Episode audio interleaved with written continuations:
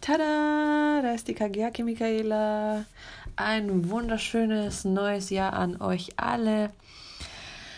Einen wundervollen Start. Ich wünsche euch in diesem Jahr ganz, ganz viel tolle Momente, die euch aus ganzer Seele lachen lassen, die euch einfach glücklich machen.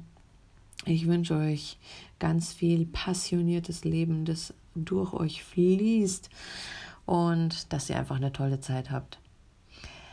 Also, jetzt wieder weiter zu der Geschichte. Ich hatte auf der Terrasse ein Hoverboard und das wollte ich schon lange haben und habe es mir dann endlich mal gekauft, als ich es zufällig in einem Geschäft gefunden habe.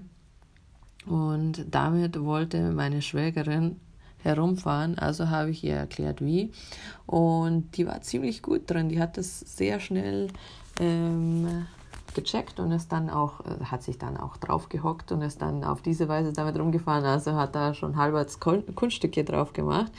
Und meine Schwiegermutter hat mir dann noch erzählt, wie sie Angst hat davor, weil sie schon mal von sowas ähnlichem runtergefallen ist.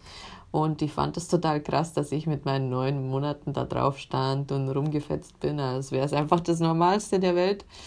Und ich habe ihr noch gesagt, ähm, dass das für mich wie Gehen ist. Also wenn man das lernt, so wie Fahrradfahren. Ja? Also, es ist total normal, wenn man es kann, dann kann man es einfach. Und äh, man muss sich erst halt daran gewöhnen und dann ist es normal. Und ich habe ja aber auch gesagt, dass es wichtig ist, dass wenn man es noch nicht kann, dann braucht man schon jemanden, der da einen halt an der Hand hat und einen festhält. Und ja, so haben wir halt drüber gesprochen. Und dann war es schon spät. Also habe ich den Kleinen ins Bett gebracht und ähm, der hat dann ein bisschen geschrien, weil es ihm nicht so äh, gepasst hat, dass ich ihm die Zähne geputzt habe. Also er selbst liebt Zähne putzen, er selber, aber wenn es die Mama macht, dann äh, ist es eine andere Geschichte. Gell? Dann habe ich ihm noch ein gutes Nachtlied gesungen und dann war er auch schön ruhig und ja, dann war ich fertig. Baby schläft wie eine Eins, passt. Also bin ich wieder raus. Und was sehe ich? Meine Schwiegermutter liegt auf dem Boden, wimmernd und jammernd. Und daneben die Schwägerin mit dem Kühlbad. Und das Kühlbad hatte die Schwiegermutter an den Arm, also sie hat ihm, ihr halt so an den Arm gehalten und äh, das Hoverboard lag so hinter ihnen und ich dachte mir so, oh nee. Es war klar, dass sie auf das Hoverboard gestiegen ist und äh, dann heruntergefallen war.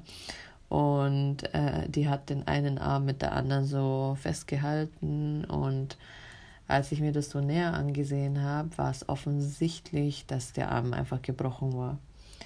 Ich habe dann auch sofort ähm, ein paar ätherische Öle geholt und habe sie dann da aufgetragen, draufgetan, direkt auf die Stelle und habe ihnen dann auch gesagt, dass sie ins Krankenhaus fahren sollen und den Arm röntgen sollen, weil der war schon ziemlich schief. Also das war klar, dass der nicht normal aussah.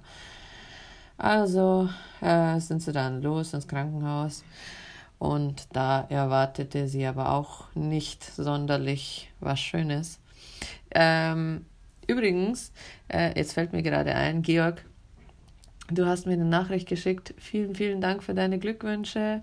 Ähm, ich bin in Chile, ähm, also nicht in Deutschland und auch nicht in Japan, also in Chile. Liebe Grüße nach Deutschland und dir auch ein frohes Neues. Ja, also weiter in der Geschichte hier.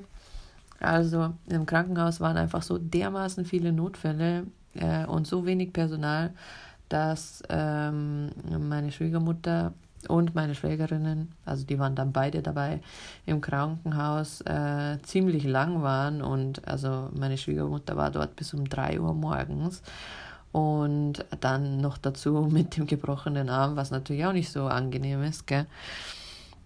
Und ich hatte ihr aber dann das ätherische Öl mitgegeben und sie hat es dann jede halbe Stunde aufgetragen, damit ihr Arm zumindest ein bisschen Erleichterung hat.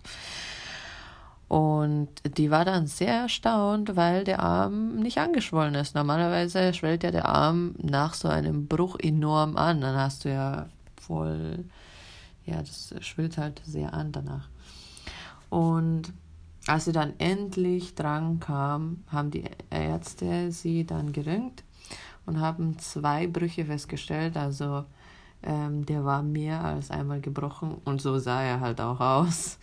Dann haben sie an ihren Fingern rumgezogen und an ihrer Hand, damit alles irgendwie gerade ist. Aber sie haben es auch nicht komplett gerade gemacht, äh, weil der Arzt, der das macht, einfach da nicht da war. Also irgendwelche Ärzte haben sie da halt behandelt irgendwie, so wie sich das angehört hat, wie sie mir das erzählt hat. Also immerhin haben sie halt etwas gemacht und ähm, dann haben sie erzählt, ja, vielleicht kann in drei Wochen der Arm operiert werden. Also richtig chaotisch hier.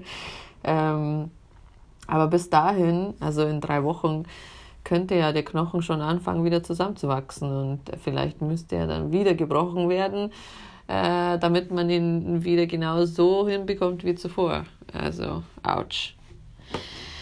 Also war die Frage, was sollen wir jetzt tun mit ihr? Natürlich habe ich das alles auch mitbekommen und war überhaupt nicht in Geburtsstimmung, sondern habe mich halt mehr um sie gekümmert.